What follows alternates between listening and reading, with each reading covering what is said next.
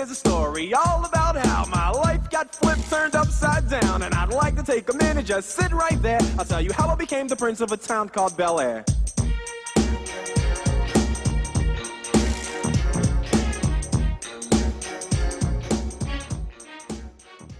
Hey, ladies and gents, welcome to another episode of Living the Stream. I'm JJ Zachariason, and I'm joined, of course, by my favorite co host, Denny Carter. Denny, what's cracking, man? Uh, not much. I'll, I'll, take that as a compliment, seeing that I'm your only co-host. But uh, mostly right now, I'm just exhausted from the uh, 15 day uh, slow slow mock draft we have going. I mean, I, I, literally haven't slept since it began, so I'm I'm I'm insane with lack of sleep at this point. Yeah, I've kind of felt the same way. I've been uh, waking up every three or four minutes during the night to just check and see who who is selected. Uh, and actually, actually, you know, we're, we're gonna get into this into this mock draft. That's kind of why we're doing the podcast tonight, in a way, and then we're just gonna kind of talk about some other things. Um, and uh, you know, apparently there's a storm coming my way right now. So if you hear thunder, my dog barking, or some loud hail noises in the background, you'll know it's probably just uh, God getting upset that I drafted Aaron Rodgers in the fifth round of that mock draft. Oh man, yeah, that that that is that's enough for eternal anger, I think. Oh yeah. So uh, let's let's kind of jump into that real quick. You know, there's a lot of, of real mock drafts going on right now, as in the NFL mock drafts, but we as degenerates, as you would like to call them, uh, right. call us. Right. We uh, we're actually doing fantasy mock drafts, which is kind of pathetic since it's April, and we've been doing them since like the end of January, which is just absurd. um, and so you know, Denny with uh, uh, through sportsjerks.net kind of set up a nice little mock draft. Uh, I was part of it, and some other guys. So, Denny, you want to just kind of introduce it, who was a part of it, and why you decided to do it? Yeah, so I wanted to set up a kind of a standard 12, 12 person draft, and I didn't want it to all be fantasy writers. I wanted to throw in uh, I don't I don't know how you'd say it nicely, uh, non obsessives, casual owners. I uh, nothing against the other four. In fact, you know, uh, mentally they're much healthier than than than the eight writers that I included, including JJ. So uh, I um, I included uh, obviously JJ, uh, myself, um, and this was for Sports Jerks Network, which I, have done one other mock draft for them um, back in February, but this one was much more informative. Um, uh, John D. Beckler, uh, who's very active on Twitter and uh, pretty much like a fountain of knowledge about uh, fantasy. Zach Law, who is like the the Mike Wallace of fantasy, not the receiver, but the 60 Minutes reporter. Who uh, Zach has a a great book with a, a compilation of all his interviews from some of the best fantasy minds around. It, um, it's really it's really worth the read and I only get 15% of the cut, so that's why I'm I'm mentioning it. Uh, Rich uh, Rich Hribar, who is goes by at Lord Reebs on uh, Twitter. He's kind of like um, like a little secret on uh, on Twitter. Uh, doesn't have a, ton of, of, followers, but he really should because uh, he he dishes out fantastic information, especially during the season. Uh, I, I, picked up a lot of uh, really good tidbits uh, to write about from him. Uh, so uh, you know, follow Lord Reebs uh, when you get a chance. Um, some other let's see, some other writers here. Uh, oh, uh, Travis Rowe, um, who goes by at GoPro FS24. He's um, he's a really he's he he kind of mixes like poker strategy and fantasy football. So you see how I can get into that. Uh, and and he's uh, he's kind of a fantasy fiend. The guy plays every fantasy game out there. Uh, so strategy wise, he's top notch. Yeah, I think I think Travis of all the guys that we probably drafted with with this kind of aligns with our mentality with fantasy football and the uh, the idea that we're clearly addicts in some way, and uh, that that whole notion of of looking at it kind of conceptually rather than just you know looking at player analysis and and and looking at it only strategy is kind of that higher level way of thinking. I, Travis is a great guy. You guys should follow him on, on Twitter for sure. Yeah, d- definitely. He he'll actually talk you down from the ledge while informing you. It's it's really he's really good. Um, and then uh, of course uh, Sal from uh, from Sports Jerks. He's uh, he goes by at two QB FFB. He's a uh, a two quarterback league savant. I mean, the guy has like spreadsheets with more information than I've ever seen about anything, uh, uh based on his uh, projections for two QB leagues. Uh, I'm actually probably going to pay him to manage my two QB team this year. Um, he's kind of freakish in that way. of course, Nick Mensio from from Rotoworld participated uh, I'm, I'm, glad he jumped in. Uh, I think we're all sort of getting to know Nick um, over the last few months, and uh, he's been really good in the off season with a lot of free agent news. Uh, yeah, I mean, just on top of it all the time. Um, I think did did I cover the eight there? I think I did. I think that's it. Yeah, I think that's that's that's everyone that uh, participated. I, the the thing that I really liked about the mix that you had there, and I know you kind of mentioned it that you had four guys that aren't necessarily writers per se in the fantasy space, but I think even the eight guys that were chosen are quite different in the way that you know you got someone like Nick who is an, an insane film watcher, and you have guys like you or me who might be more of that uh, strategy, those strategy thinkers, and then you know I, I just think it was a, a good mix uh, so what what I kind of wanted to do with the podcast, what we what we wanted to do, I shouldn't say I. That's not very polite. but but you know, is is just kind of go through what happened in this mock draft, and we'll go through uh, you know arbitrarily through from round one through six, uh, and kind of give who we thought was a good good draft selection, uh, give some feedback and and some analysis on that. Who was the worst, and then you know, as we get towards the the end of the draft, there were some some common themes, and I think Denny and I will both have um, some deeper thinking involved with with what happened there. So I guess let's kick it off. Um, round one seemed to go pretty pretty usual. It was a pretty standard uh, draft in round one. Um, I guess I'll I'll start with my favorite pick of, of, round one, and, and just for for reference for you guys, let me pull it up real quick. Um, like I said, the draft the draft went pretty pretty standard. Uh, you know, the first pick was AP, then Doug Martin, Jamaal Charles, Marshawn Lynch, uh, the, the, the typical guys. But at number five is where I'm gonna is where I'm gonna hone in on and say it was my favorite first round pick with C.J. Spiller by Nick Mensio over at at Rotoworld, and I, you know, it's it there were there were really no bad picks in the first round in my eyes, and and a caveat to all of this analysis, I think that's important is is the fact that Denny and I are not correct in in this analysis. We're simply stating our opinions, why we think it's a bad choice, why we thought it was a good choice. I mean, who the heck knows how Cecil Shorts is going to do at season's end? I mean, it's fantasy football, but of course we're gonna we're gonna give our uh, educated, thoughtful analysis on it. Uh, so. I, I, like the I love the CJ Sp- uh, Spiller pick. I wrote an article about him on LateRoundQB.com. Um, I've voiced my opinion about him. He's my number two overall selection this year in both PPR and non PPR leagues. I think uh, he's got a ton of room to grow. He only had 17 red zone carries uh, last season, and and Fred Jackson's his, he's been declining, diminishing last season. He uh, I know he was hurt, but his yards per carry was a miserable 3.8, I believe. So with that with that new regime in Buffalo, and I don't want to say I'm excited about Kevin Kolb, but I mean I think it's something. Uh, I think Spiller Spiller could have a, a, big season in, in 2013. Yeah, I mean, I think I, as as uh, as bad as Kolb has been at times, I think he's an upgrade, and it can't hurt. Also, I mean, if the idea that Fred Jackson is going to be this guy who cuts into Spiller's production to the point where Spiller's not worthy of a of a high pick, I, I just don't I don't buy into that. I mean, Jackson is even healthy, he's he's a he's a plotting kind of back, and I just I don't see him as as as a huge threat. So I I, I like that pick too. Um, one that stuck out to me in the first round, and I've written a lot about him in the offseason, is uh, Matt Forte, picked uh, at the end of the first round, twelfth pick of the first round, by my friend Pat Lane, my friend and hated rival Pat Lane. Uh, so uh, I, I, think that that is uh, that's that's a really solid pick. That's a good place to get him.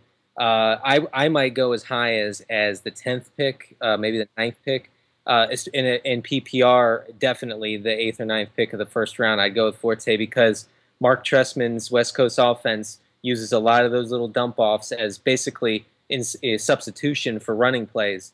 Uh, he did that a lot in Canada. He did a, a lot with Rich Gannon and Charlie Garner in, in Oakland in 2002. So I, I think that we're going to see a, at least something similar this year in Chicago, uh, which uh, to me uh, really boosts Forte's weekly value. I, I, I don't think you're going to see the the, uh, the the peaks and valleys uh, like he's had in his fantasy production. I think he's going to be a lot more consistent. Yeah, I think with Forte too, we kind of saw what Michael Bush is going to be like in, in Chicago, and Forte's never been a goal line back. So I think I think like you said, you know, he's got a ton of value from a yardage standpoint, and Mark Trestman certainly uh, has the uh, coaching ability to to make something big out of his running backs and his offense in general. Yeah, exactly. And I'm okay with him losing goal line carries. You know, uh, people have produced by losing, you know, while losing goal line carries before, so I don't see why he should be different.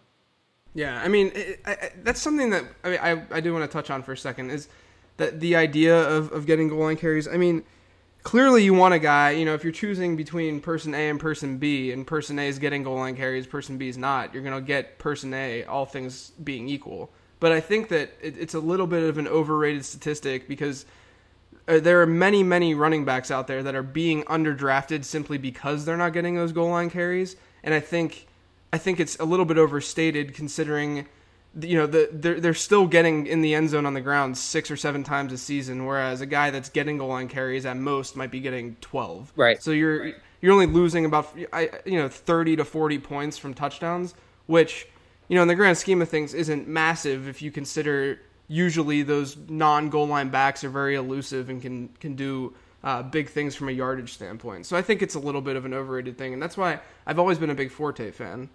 Yeah, and and I look at it's it's great to have a Doug Martin or an Adrian Peterson who gets every, almost every single goal line carry. That's fantastic. But you know that that's why they're so valuable. That's why you're not going to get them outside the top two or three picks. So when you're down into the, the end of the first round, uh, anytime that I hesitate on a guy who's not going to get goal line carries, I think about drafting Jamaal Charles in 2010 because I know in in, in, in hindsight uh, it was e- it was an easy pick. You know, obvious obvious that he had the talent, that he had the opportunity. But I'm telling you, I mean, the skepticism of of his uh, potential going into that year because he lost the goal line carries here, he was going to lose the goal line carries was was pretty significant. And if you took him, you know, you, you got one of the one of the best fantasy seasons of all time from a running back. Yeah, totally. So uh, in that first round, like I said, there there wasn't really anything that was crazy uh, from a from what we've seen in mock drafts so far. I'm just gonna throw it out there and say that I think Calvin Johnson was the quote unquote worst pick in the first round, but I'm only saying that with a specific caveat, and that's I think uh, you know I, I wrote an article on this as well. I think that with Calvin Johnson, when you select him in the latter parts, you know whether it's from if you're in a 12 team league, like pick six on when you draft him in that position, when you when it comes back to you in the second round, you're probably going to get a running back. But in the third round, you might be handcuffing yourself a little bit at the running back position. And so I, I think there there's honest value in taking Calvin Johnson with a top three or four pick simply because you can get two very solid running backs in rounds two and three. But even those two or three spots later uh, in round three, there's a significant drop off in running backs. You're starting to get to that like maybe Lamar Miller type player, a Vic Ballard kind of guy as a starter, and that's that's frightening. So, you know, it, it's a fine pick. I mean, we'll get into what uh, Sal Sal was the one who picked that, and we'll get into what he did with his draft uh, a little bit later, which is really interesting. Yeah. But you know, I, I, he, the running back situation didn't really matter for him. But I do think that we should all be careful in these snake drafts about drafting Calvin Johnson if he starts to slip to the late first. Yeah, I agree. Do you have any guys that uh, that you thought were question marks in the first round at all? Uh, in the first, I mean, I guess, I guess, yeah. Cal, I mean, Calvin jumps out, but uh, you know, besides that, I, you know, this was a heavy, heavy running back early draft. I mean, they all are, but especially this one. I, I wrote about it for Sports Jerks. It's online. It, it went online this evening. Um, I think 15 of the first 20 picks were running backs. Uh, and the uh, the the five non-running backs were the usual suspects: the Gronks, the Grahams, the Calvins. So uh, uh, this was, you know, if you didn't get two stud running backs with your first two picks, you were not going to get stud running backs or anything close to it. Um, so that's why the first round just looks pretty solid. yeah, me. I think that's going to be a common theme throughout from now until draft time in August. I think we're going to just keep seeing those running backs early because whether people realize it or not, and again, we'll talk about this later. It's the supply and demand aspect of fantasy football, and that's that's why these running backs are going. Some people are just drafting these running backs early because they have this feeling inside that these these running backs are more valuable, but there's actually some math and some logic, that, you know, that backs up the reason to, to drafting these running backs early. Uh, yeah, exactly. So you know, in, in round two, again, it was a, it was a pretty standard round two. Um, one thing that I did want to point out with with my top, actually, do you want to give your top pick first in the second round? Yeah, um, I mean, for for me, uh, I mean, one one one jumped out as uh, I'll get I'll get into that in a minute. Um, I actually think that uh, Jimmy Graham at uh, you know the seventh pick of the second round is really solid because now that Gronk is and and at the time we didn't know this, but now that Gronk is is questionable, maybe to start the season, um, I think that Graham kind of catapults into that area where he's going to be, you know, so much more valuable than everybody else, uh, uh, like Gronkowski would be over 16 games. Uh, I, I would say that that you know that jumped out to me as probably one of those picks where I, I kind of shook my head like, man, yeah, that that's exactly who I would have taken there. My uh my my favorite pick that I saw was actually it, it might seem early for most, but it's Steven Jackson. I, I've got that early man crush on him. He went in the second pick in the second round uh, by Travis Rowe, and I, am I'm, I'm super high on the guy. I think uh, you know he's going to be taking uh, Michael Turner's spot uh, down there in Atlanta. Uh, last season alone, Michael Turner had I think 51 red zone carries, which was over 20 more than Steven Jackson did in St. Louis. I think people need to realize that Steven Jackson. I, we've talked about him before on the podcast, so I'm not going to bore you guys with some numbers, but you know, Steven Jackson has been in a pretty crappy situation throughout his entire career. He's now finally going to an offense where it's like, I mean, he's going to see defenses that he's never really seen before. Uh, so I, I, think he's going to reap the benefits, even though he's uh, getting up there in age. But I'm I'm a big Steven Jackson fan this year. He's a guy that I think has a high floor uh, he should stay healthy because he's he's proven that in the past that he can stay healthy. He's a big guy. He's a gym rat, um, and I think I think you know his ceiling is fairly high because of that touchdown uh, piece that that he didn't get necessarily as much as he could have in St. Louis. Oh sure. I mean he he's going to face uh, like you said defenses that he probably hasn't seen since elementary school. So I, I think that uh, you know I think that he'll, he'll look and see you know the, how the defense has to respect the the, the passing weapons the uh, the Leos and the Roddies and and and say man I can eat this eat this defense alive. And he gets a bunch of soft defenses too. I, I really do like him a lot. Yeah. So who do you got uh, do you have any uh, any questionable picks in the second that you saw? I I really just I don't get um, Maurice Jones Drew um, at at the you know third pick of the second round um, not, nothing against Zach Law. I mean, he's a he, he's he's a he's an obsessive just like all of us. So I'm, I'm not saying that it, it, it's that this is bound to be a disaster, but I just I mean I would I would definitely take MJD later on. I, I and I don't like when people say I'm not going to have that guy on any team this year because I mean you're you're basically saying I'm going to throw out logic and objectivity and say that guy is dead to me no matter what. So so don't you know don't say that. I, I hear that a lot. But um, you know if he drops into the third round, sure I'll scoop him up. But there, um, I mean, he went before uh, Ridley, before McFadden, before Demarco Murray and Frank Gore, David Wilson. I just Chris Johnson, right? I, I just don't know if I would take him over any of those guys. Yeah, I, I I'm a I'm I haven't really decided where I'm at with MJD yet. I, kind of want to just see how the offseason goes and whatnot. I mean, he clearly has a decently high ceiling considering what he's done in the past. But uh, you know, he last year was just unfortunate, and it, even when he did play last year, he wasn't all that impressive, which is kind of frightening from a fantasy perspective. So I, I totally get what you're saying there. Um, my pick was at the end of the second round. Uh, Beckler selected Frank Gore, which I I get, I totally understand. Frank Gore just defies all all logic whenever we're we're looking at ages and carries. It's kind of a Steven Jackson case. Uh, but to me, you know, I I don't think Gore again. I don't think Gore's gonna be bad. I just if I'm looking at the way the second round went, he's a guy that uh, you know probably should have gone in maybe the middle of the third round, early-ish third round, rather than the end of the second.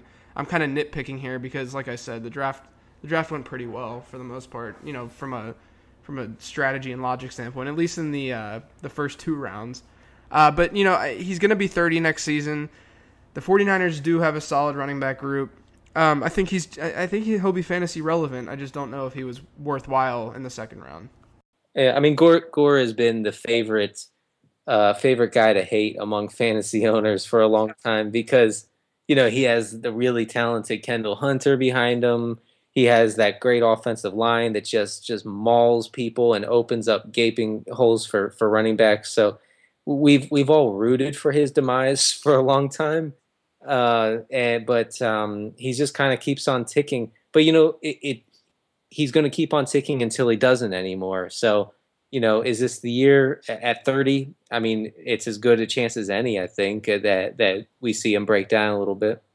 Yeah, I, have never. I mean, last year especially was was the one year where everyone's like, okay, Frank Gore staying away. Mm. Kendall Hunter's the man this year.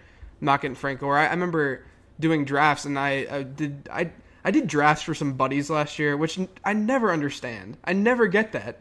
Like that's the best part of fantasy football, and you're you're having someone else do it for you. But I remember drafting Frank Gore. I, I remember it vividly for whatever reason. But I drafted Frank Gore in round five, and I posted it to Twitter, and I got I got hell from people on Twitter about the draft choice. And I mean, I'm not sitting here to say look who was right, but it's it that's how low Frank Gore, you know, was in people's minds. So I think he definitely uh, changed his perception last season. Uh, but again, I, am not super low on the guy. Yeah, no, and but but you, you know why everybody was down? I mean, uh, 49ers offensive coaches were openly talking about a timeshare, a timeshare with Kendall Hunter going into last uh, August and September. So you know, I mean, if if if we we we make all of our decisions based on incomplete information, but if you get a, a significant little nugget like that, you're going to act on it and say, you know what, I don't see Gore as an every down back because they don't see Gore as an every down back. So I, I don't blame, I, I, really don't blame anyone for being down on him last year. Yeah, I mean, I was down on him. I, I was surprised that I picked him. I mean, it has, you know, it's the reality of fantasy football is that this kind of stuff just happens every single year. Um, so third round, I'm going to start with this one because I'm actually talking to the guy that, that had the best pick in my eyes in the third round.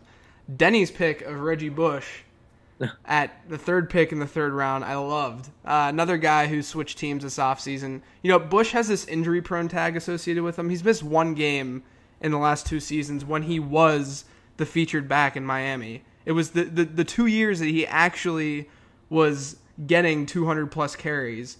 He was healthy. I think he's I was actually I I work with a guy who's a head football coach. I've mentioned it before for a high school, and we were talking a little bit today about um, you know there are, there are running backs out there that just need touches and they they they feed off you know like a Green Ellis for for instance. He just needs touches because he's a plotter. But I think at the same time.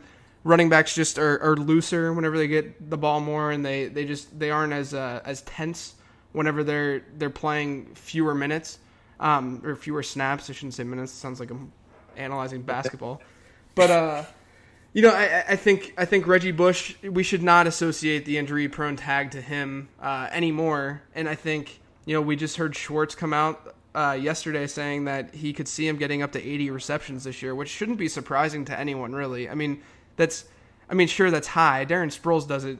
You know, he's done it. He's averaged that since going to to New Orleans, but um, I think I think that Bush could easily take, and they've already said, take the the starting role from Mikel Leshoure.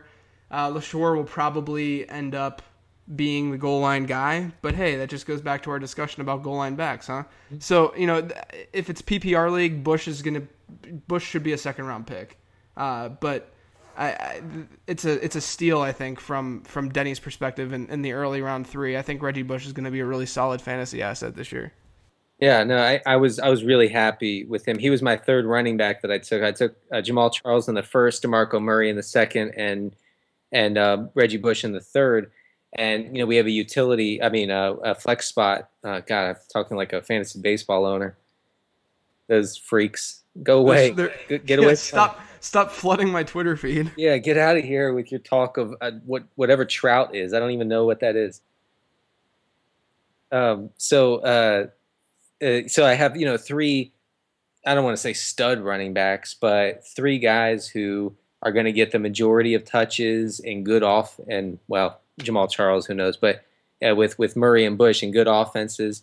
And um, you know, if this was PPR, this would be absolute robbery. Yeah, the the thing too with with that. Sorry for cutting you off, but the thing too is that Demarco Murray, he he clearly does have that that injury prone tag. But this is insanely important, especially with the strategy that I try to preach, is that you're kind of treating these running backs as a mutual fund, and you're making sure that if one of those running backs does go down, like DeMarco Murray might, then you've got a guy like Reggie Bush that can come up and play and, and take his spot. So what Denny did, and I actually did the same thing with three running backs in the first three rounds. It's just it's making sure that you have balance throughout your lineup, and that's insanely important in fantasy football. Mm-hmm. Well, as far as uh, a pick that jumped out to me, and I know this just sounds like uh, JJ and I are sitting around a fire singing "Kumbaya" right now, but um, I, I, really, I think I've ranted and raved about Darren Sproles and his value in that offense. Um, even in standard, I think that the eighth pick of the third round, which is where JJ drafted him, is a is a really nice value. I mean, uh, you know, he he's not a running back. He doesn't get carries, but he has a ton of value because um, if you've ever watched that that Saints offense when it's really clicking, especially in their four minute offense and and really in their two minute offense, he just kind of just just kind of you know throws a block, kind of flutters out of the backfield. Brees hits him. He he scoots for 12 yards and without you even noticing. So uh, I, I, think Sproles is a is a really nice pick there and a guy who I wouldn't hesitate, uh, pl- you know, just plugging and playing all year. Yeah. By the way, Denny and I are going to share a milkshake with two straws after, or with one straw after this. Uh... Right. Well, I mean, but that's, I mean, that's our, that's our, our post show tradition. I thought. Yeah, that's true. That's true. we, we do, I, we do meet halfway between Cincinnati and the DC area, and we, uh, we, we share milkshakes. Right, right. I drink your milkshake as. this is this is where the pod's been going. Uh, yeah, so you know, I was I was very excited to get Sproles. I like I said, I got three running backs in the first three rounds. I got Ray Rice and Chris Johnson in the first two. Not super excited about either of them necessarily. They're just kind of whatever picks. Um, but you'll see actually throughout this whole draft, I had a very unsexy draft. But sometimes that sometimes that works. Mm-hmm. Um, the one thing with Darren Sproles, I just posted an article about this about him is his consistency. Holy crap! If you even in standard leagues, I didn't even look at PPR leagues. In standard leagues, Darren Sproles is just as efficient from a week to week standpoint as almost any other running back in the league. And when you get that, if you get that as your RB two, or if you get that as your flex, that's insane. I mean, you can get you can get some great value. And then if you're in a PPR league, just like Reggie Bush, they're going to be second round picks, I would assume. Yeah, you got to you got to get them early. Don't I you know don't mess around with with the Sproles and the and the and the Bushes and the Fortes in, in PPR this year, they're they're going to go, especially if you're in a really knowledgeable league, they're going to go real early. So don't don't bank on them being you know kind of falling, slipping a little bit. All right, well that was that's that's round three, kind of in a nutshell. All, some one notable uh, in round three, Drew Brees did go to Lord Reebs uh, at the seventh pick in the third round. That was probably the the. Am, am I looking at that right? Yeah. Yes. That was that was uh, one one notable thing. I guess we didn't talk about the worst player or the worst pick in the third round. Did you have um, worst pick? Uh, I feel like we're gonna say the same thing. Yeah, I mean, you know, you're my boy Nick, but Ryan Mathews at at three five, I just don't. Um, I just don't see him there. I, I would take I would take quite a few people over, and you know that's the thing about not drafting. If you don't draft a, a running back in the first two rounds, then you kind of feel that panic, that little that little tightening of the collar in the third round when you're saying when you're looking and you're seeing uh, you're seeing uh, Ryan Mathews and Jonathan Stewart and a few you know BenJarvus, Green Ellis and you're and you're kind of if I don't get these guys, then who am I going to get? You know, DuJuan Harris or something. You know, so um, I but I still don't take Mathews. I wrote about it on Sports Jerks, where even cherry picking his stats showed that last year was a complete and utter failure for him. Yeah, I had I had Ryan Mathews. I don't know why I figured that we would have the same one because I forgot that you're not that you're not even close to a Mathews fan. I had Jonathan Stewart. He went at the end of the third. It's kind of cheating because it was a it was a turn pick. Oh yeah, So yeah. It's, it's a little bit of a of a cheat. Uh, but I went I went Jonathan Stewart just because uh, you know it, it looks like Will DeAngelo might be back next year after all. And what what is can they just stop? They're know. ruin, does Carolina not realize that they're ruining fantasy football? Oh my God, DeAngelo Williams has been ruining my fantasy life since I was like in sixth grade. Can you just I feel like it's been forever, right? Just go. But then, but then he had that one year where he finishes the top running back in fantasy, and it's like it's it, like nobody nobody really saw it coming. I mean, but then this Jonathan Stewart DeAngelo Williams thing is completely ruining fantasy football. I just don't. I don't want any part of it anymore. I'm done. Me I'm- neither. That's I mean that's part of the reason why I just don't like the pick. But you know, there's I would probably uh, over Jonathan Stewart this this coming year. I think it's it's way too early to take him at the end of the third. I'd probably rather have a guy like Vic Ballard, maybe uh, Lamar Miller. Um, I'm a big Vic Ballard guy for some reason. I've talked about him in a couple podcasts. I don't I don't know. It's You really are. this is when this is when you really need to just separate that that emotion towards a player. I don't know why. I, I really don't know why. I need Did- to get. I need someone to like put some sort of spell on me to get me away from Vic Ballard. I, I kind of feel the same way about Lamar Miller. I feel like I feel like he like he's the guy I'm going to draft in, in a lot of leagues where I'm like, oh yeah, here we go. No, no, no, no one even knows about Lamar. You know, and and then I'll plug him in and be, pretend he's a starter. He'll get like four touches in week one. Oh my god, I'm already I'm already pissed. The Vic Ballard thing is attractive to me because he he finished, I believe, as a top uh, 25. I think he was like a 25th ranked back or something last year. But he he did it with only a couple touchdowns. And if if that turns around, and Pep Hamilton, the new offensive coordinator, is gonna probably have a more balanced offense. Uh, I I don't know. I, I like Vic Ballard, but that's that's probably not relevant to this podcast right now. That's all right. Um, so round four starts. I'm I'm gonna say my fa- I, I'll I'll start again. I'm just kind of dominating this conversation right now. It's bad, but uh, No, no, no. Listen, I, I'll just get my own milkshake. Uh, oh yeah, okay, yeah. Can you grab the milkshake two and a half hours away, and then and then I'll meet. Okay. Um, so I I went with uh with Zach Law's pick of Victor Cruz. Um, let's see, he got him in the third pick in the fourth round, which seems seems very reasonable. Um, I, I think you know Rueben Randle is probably going to take that Mario Manningham role, which when that was the case, uh, Victor Cruz had a great season. Uh, Eli Manning played awful down the stretch last season. There, there were the, the four games, I think, three or four games. From a fantasy perspective, he was miserable, but from a real football perspective, he was also miserable. It was that you know I think he played the Steelers and the Bengals and, and the Ravens, the AFC North apparently, but uh, so I, I love the Victor Cruz pick. You know he has 19 touchdowns in the last two seasons. I mean that's that's pretty fantastic. That that kind of scares me though. I I, I was uh, looking at um, at his touchdown rate, and it he seems like a prime. Of course, last year he seemed like a prime regression candidate, kind of getting back to normal kind of touchdown numbers. But um, you know, PPR, I think that he can uh, kind of maintain that big value, even if he doesn't score ten touchdowns this year, which you know likely he won't. Uh, but you're right, his touchdowns, his touchdown rate has been off the charts. Yeah, I I actually I, I knew that he was scoring. I just didn't know it was that significant. And he you know he still got over a thousand yards last year. I think he's a solid pick. He's he's fairly safe, um, and hopefully Nicks will be healthy, uh, which is a big a big hope. Which he's your boy on this on this uh, Yeah. in this draft. Yeah, I got him for a discount. Yeah, you did. I think he's going to be a discount guy definitely throughout the se- or throughout drafts this year. So who who did you kind of pinpoint as your favorite pick in the fourth? Um, well, I like at the at the end at uh, the eleventh pick of the fourth round. Uh, um, John John Beckler picked up uh, Wes Welker, and you know um, I read uh, something the other day about Peyton Manning's the the the uh, the percentage of Peyton Manning's throws that were ten yards or less last year, and you know I think that that has to do a with with the offense he runs, but b with the with the arm strength that he's lost. I mean, anybody who watched him, especially at the end of last year, could see that um, he couldn't put the you know uh, put the mustard on that fastball like he used to, um, and uh, and and it, and it really showed, especially on throws you know toward the sideline, uh, deep throws um, seem to kind of flutter. So you know Wes Welker doesn't thrive on any of that. He thrives on the on you know dinking and dunking mostly. So I, I don't I really don't see any reason Wes Welker uh, doesn't catch you know 85 passes this year. And um, if I had any guts in me, I'd say 100, but I'm gonna I'm gonna go with 85 for now.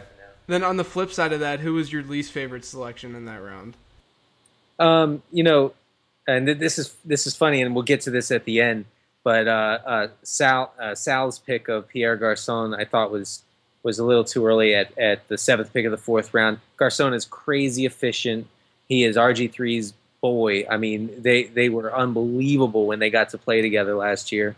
Uh, so it, he's not going to you know regret it deeply or anything. Um, I just I think that at the time, you know, he he had drafted a wide receiver. Um, no, I'm sorry, three three wide receivers to start because he, he, got, he Jimmy Graham. Oh right, I'm sorry, you're right. Uh, but anyway, uh, uh, he didn't have a running back, so I I would have gone gone running back there, and then uh, you know gotten someone a, a little later um, instead of Garcon. Uh, but again, you know, I, I we'll, we'll tell you at the end of this little discussion, but it worked out for Sal. Yeah, you know, I just I want to pin I want to cheat again and take the last pick in the fourth and talk about that for a second. Eric Decker went in at the end of the fourth round, and that's that's three Denver wide receivers drafted in the first four rounds of this draft, which is pretty crazy.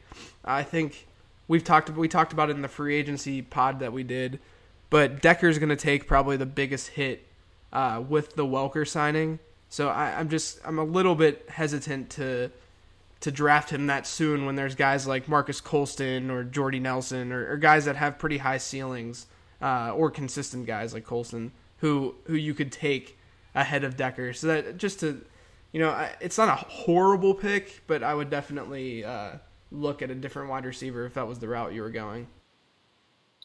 I agree. I, I think I think if you rode Decker to fantasy glory last year, uh, then um, you you better know when to divest. Um, I think I think that he can't match those numbers again. Um, but but again, you know, he's he's a bigger receiver than Wes Welker, so he's he could still see um, red zone targets, but I don't think he'll see as many targets as he did last year. Right. Uh, round five. Do you want to kick that one off? Uh, yeah. Um, as far as uh, a pick that stood out to me as as better than than others, um, well, you know what? I'm going to choose someone else. I, I was going to say uh, Aaron Rodgers being picked at at the eighth pick of the of the fifth round by by JJ who I mean really probably threw up all over himself when he had to do that. But but it but it was the correct call, and I talk about this in the summary article. Uh, just because you talk, you know, you talk about uh, the value of, of, of late round of drafting quarterbacks late, um, doesn't mean you shouldn't take the the best there is when he drops to an unbelievable level here. So um, I think that that was that was the right pick, obviously. Um, I'd have to say uh, uh, uh, I'm, I'm, struggling here. I don't want to. I don't want to say my own pick because that's just douchey. Uh, so I'll go with Marques Colston as someone at the first pick of the fifth round. Um, Col- Colston in the Rotoviz similarity score app does scores really well. Um, you know, pro- is a proven value at his current ADP. Um, and I, I can uh, get into that a little later when I have uh, some numbers to back it up. But um, trust me when I tell you, Marques Colston is a is a value right now. Yeah, I totally agree with the the Colston pick there, and and the you know we'll we'll get into the Aaron Rodgers thing and and uh, the quarterback philosophy a little bit. We'll touch on it later, but you know the the idea in the fifth round. I actually I was taking a road trip back to Pittsburgh for the weekend and uh, I you know I went to my the house I was I grew up in whatever and I went up to my room and opened up my laptop and I, it was between, and I saw the draft, and it was between Aaron Rodgers and Antonio Brown. And I'm sitting there, and I'm I'm in Pittsburgh, and I still couldn't pick Antonio Brown. Like how how could I pick Antonio Brown over Aaron Rodgers? I hate the people on, on Reddit that say that, and they're like, how can how can you pick Ryan Mathews over Drew Brees? How does that work? Well, I mean, it's clearly about value, but right now I'm, I'm going to make that, that comparison because it's on paper, it's just absurd. So I, I really couldn't pass up Rodgers' value there. Uh, I think, you know, once August hits, and we will say this time after time, once August hits and real drafts are going on, you're not going to see these quarterbacks slipping. And once you see people who maybe aren't degenerates like we are drafting, right. uh, you're going to see quarterbacks going earlier as well because they have these this high perceived value. Right, but that's listen. That's a good thing. I, I do want to. I want to let people know that w- when they're drafting with their buddies, with their coworkers, and you see quarterbacks just flying off the board early, it, it's very natural to panic to, to say, oh my God, uh, uh, seven quarterbacks have been picked in the first 20 picks. I have to get one before they're all gone. That's the that is the time to, remain calm, take stock up on your running backs, on your on your uh, wide receivers. Uh, look for uh, you know one of the elite tight ends, um, and get a quarterback later. The, a, a run on quarterbacks is the best thing that ever happened to you. Yeah, totally. All, all that's happening when there's a run on quarterbacks is they're devaluing those players because there's an there's a market value for those players. They're reaching for those players, so now they're getting less out of that slot in their in their draft. Um, so I guess quickly, I, I, we won't we won't touch on uh, round six. We'll just go through round five uh, for time purposes. But I do want to point out that this was the round that Sal finally got his running back, and and to all of our uh, I, I, I was confused a little bit, but he I, there, there really wasn't anyone there, so I can't really fault him. But he picked Ahmad Bradshaw in the fifth round, which he probably could have gotten him a lot later than he did. But he too kind of hit the panic button because it was already the fifth round and he didn't have his running back. But you know, Sal turned you know he turned it into an article on lateroundqb.com. Give it a read. It's it's it's really fun to to just kind of look at these different strategies and see how they pan out. And Denny actually put point projections. You want to talk about that really quick? Yeah, yeah. So uh, at the end of the draft, um, my uh, despised rival Pat and I put together um, point projections from Pro Football Focus. Um, that and and uh, took the starting lineup from each uh, participant in the mock draft and added up the points. And of course, Sal, who didn't take a running back until the fifth round, and when he did, he takes a running back who is on you know is is on no team is on his local flag football team and uh, and he scored more points than anyone. He beat me by a point which i'm not bitter about at all trust me. I didn't lose sleep. I didn't cry in the shower. I didn't punch my cat. I didn't do any of that. So uh, you know Seb but sal uh, scored more than anybody and he went wide receiver and tight end heavy. Um, so uh, you know, good for him, and and it shows that obviously there's not there's not one way to draft, uh, even though it's it it seems like going running back heavy is the is the safest option right now.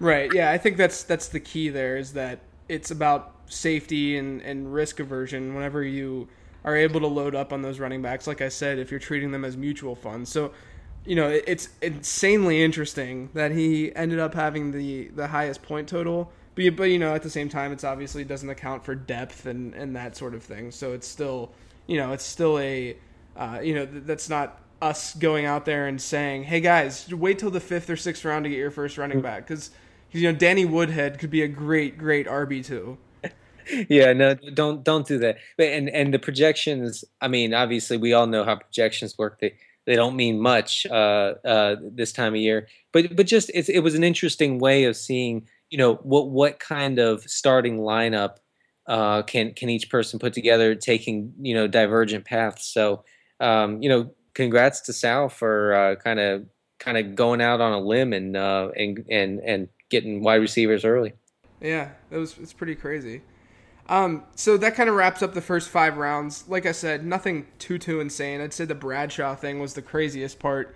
Um, but I, I did want to talk about um, what happened past round five and you know from rounds five through 14 before everyone started picking their kickers and defenses. Uh, actually, the draft is still going on, but nobody really is paying attention because they're drafting, uh, you know, Kai Forbath and just random, random kickers and defenses.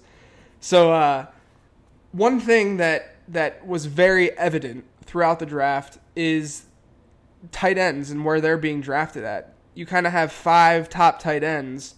Uh, you got Gronk, Graham, Hernandez, Tony G, and uh, who's the other one I'm missing? Uh, Jason Witten. Jason Witten, yeah. So you got you got these five tight ends, and you're only starting one of them. So Denny, I'll let you take the floor here and just kind of explain what this podcast is actually going to be about come uh, come NFL season, but just kind of explain what this means with, for the tight end position. Yeah, so obviously, you, if you're listening to this, you know it's called living the stream. It's uh, I know we, we we've we've kind of uh, um, you know talked a little bit here and there about why we call it that, but what we'd uh, what we'd like to do in in the uh, during the season and, and in the weeks before the season is talk about streaming options um, for for three positions uh, for defense, which is obviously something that that almost everybody does. Uh, for tight ends, which is not something that traditionally not a position that's traditionally streamed, and and even you know for for people who are confident in their decision making abilities, even quarterbacks, because they, I think I think quarterback has become a, a streaming opportunity if you don't have one of the the four, five, or six uh, top guys who are you know easy plug and, and plays every week. So just basing um, with tight ends, and I've written a lot about this for for the fake football this off season.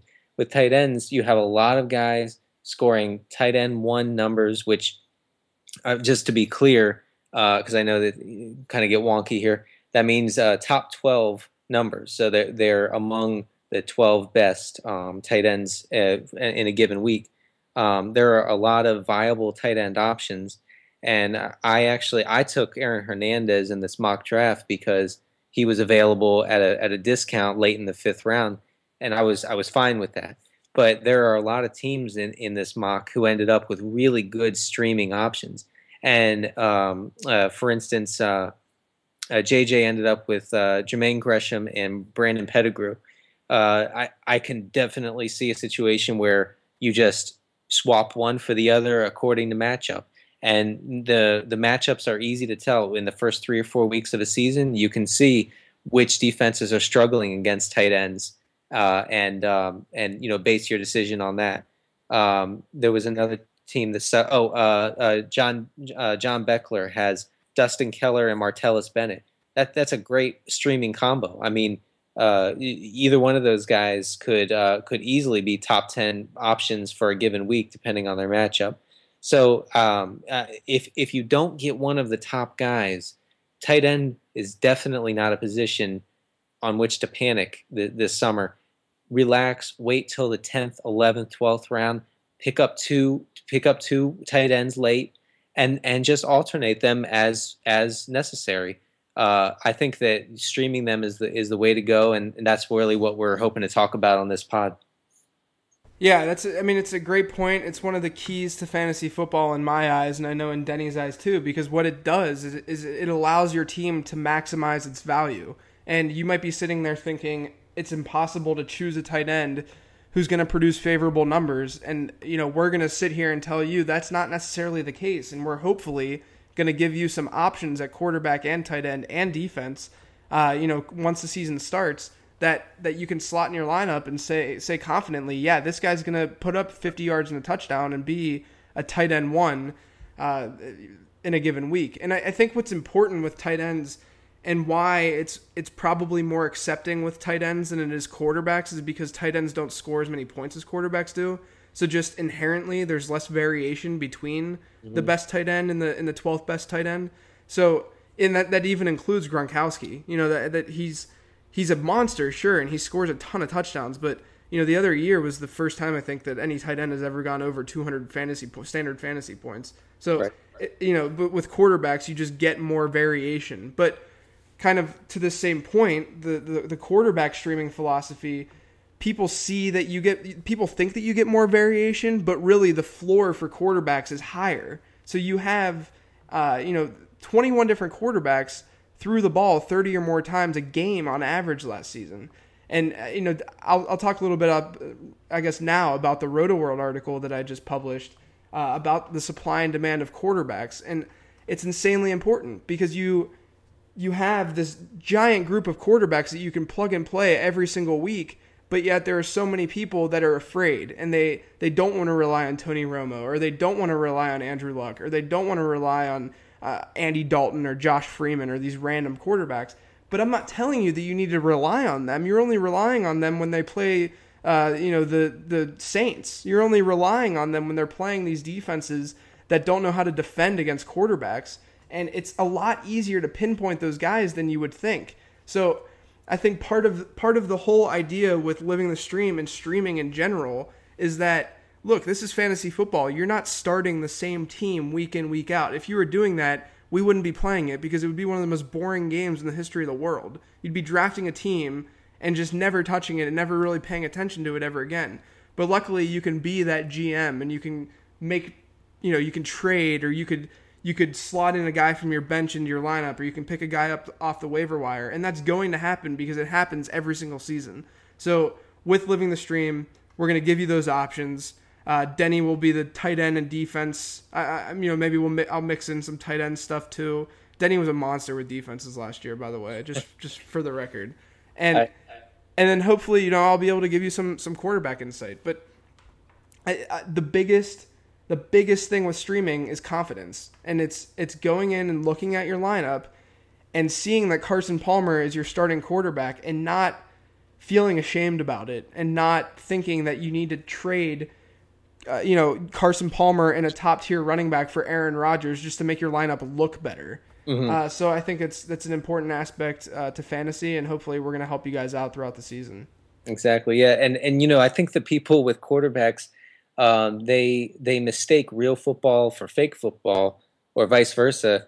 When they when when look at there's nothing more important than quarterback in real football. It, that that doesn't translate to fantasy. You know, it's okay to start Chad Henne when he has a really nice matchup. Um, I, I, I started a bunch of guys who, you know, who were at times horrible uh, last season. Uh, Christian Ponder, uh, for me, was was more than serviceable for three games in the early going. Uh, so th- this is this is a real workable strategy that I I hope that we can kind of guide you through. Um, just like you trust advice, you know, about about defenses, streaming defenses, I think that you should also embrace the same menta- mentality for tight ends and, and even quarterbacks. It might take a while, but I think that I think people will come around on that. So, you know, I wrote this this article on Rotoworld about uh, supply and demand, and and like Denny said, you know, a tight end one is is the twelfth ranked tight end. Well, a QB one would be a twelfth ranked quarterback or higher. And because of that, that's the demand. You have 12 guys that are in demand every week in fantasy football. Whereas at running back and receiver, you have two or three on each team that you're going to be starting in a given week. So just because of that demand side, you can already tell quarterbacks aren't really in that high of demand because there are only one on per team, 12 in a 12 team league being started every week. And you look at this this new influx of of young talent and it just it should make you just not just it should make you angry when you see guys draft quarterbacks early because there's just no point. You could be the last guy to select a quarterback in a draft and you're still going to get a guy that's that, that's like Andrew Luck and that's that's yeah. phenomenal. It's great value.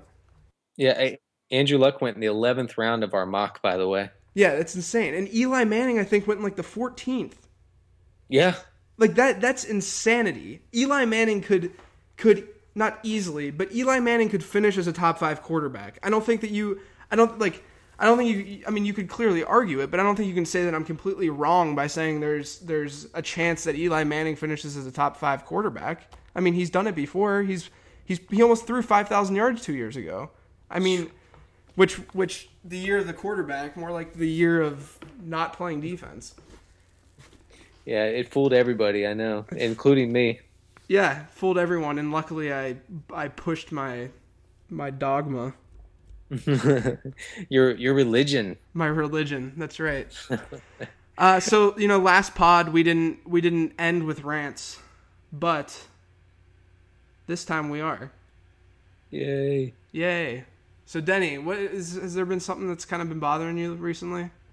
Yeah, you know, I, actually I I didn't mean to, but I actually I kind of gave a, a sneak peek earlier when I when I talked about people uh, proclaiming that they will not draft a guy no matter what.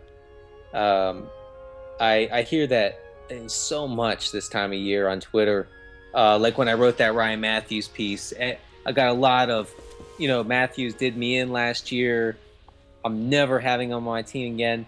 I just I think that you are uh, you're you're already kind of undermining your 2013 season when you're crossing guys off the list, right?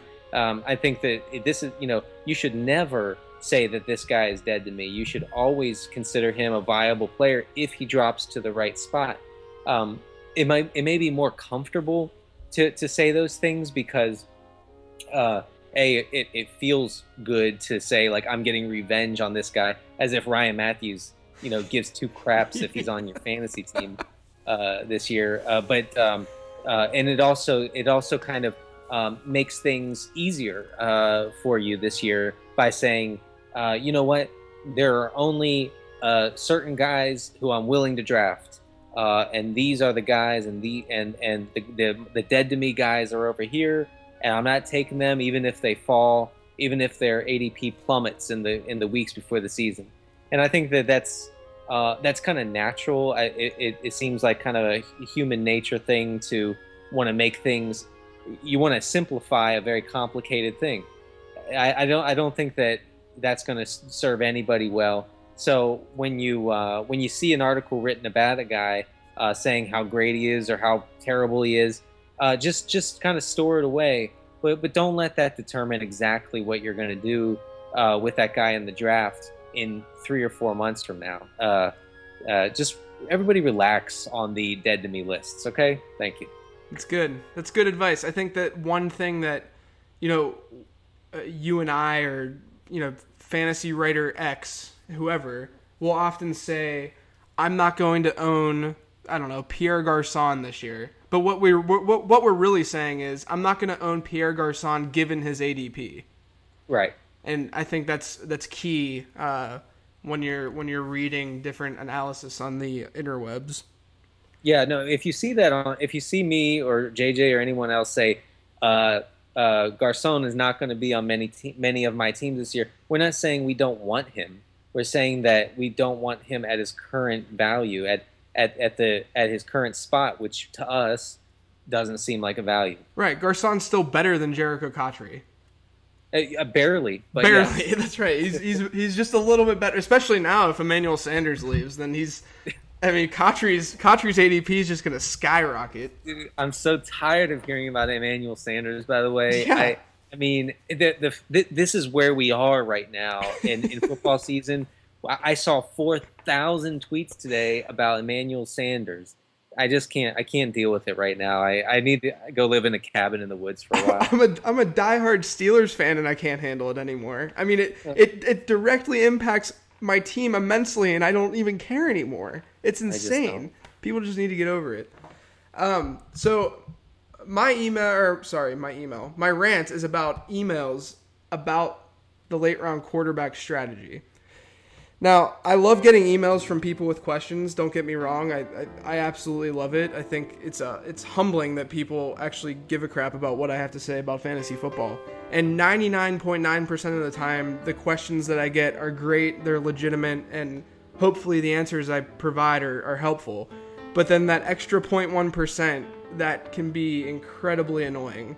So, you know, just yesterday, that my newest piece on Rotoworld and that quarterback series went out about the supply and demand of quarterbacks. And I got an email from someone, and, you know, I'm not going to mention that person's name, obviously and and the email just had a list of questions, right? Like a lot of questions. It wasn't just like, "Hey, do you what do you think of Carson Palmer in Arizona?" It was, "What do you think of Carson Palmer and Arizona's ADP, and how does this affect the rest of the the field?" And the, and it was just out of control.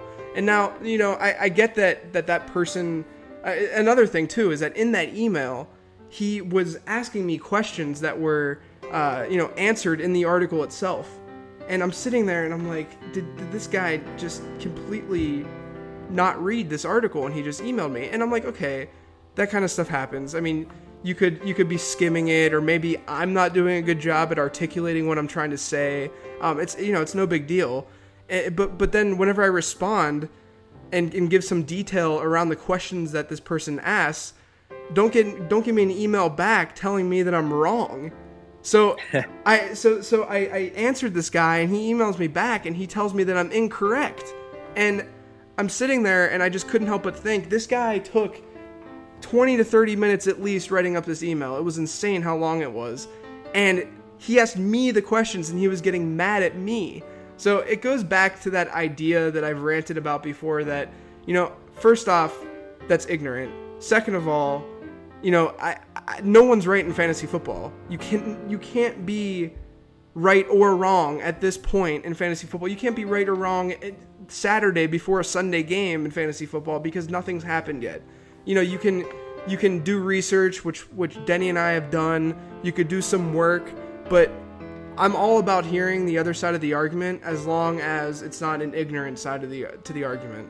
Um, you know, it's it, it's you kind of have to be open to that kind of stuff um, when you're writing, and it, you're not going to get any better if you don't listen to that other side.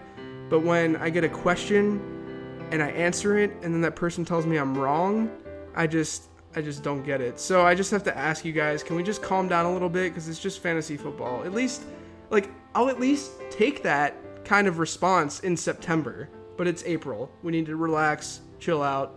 It's done. I do. I do think that it, the, that that sort of intensity this time of year is that that's uncalled for. I mean, yeah.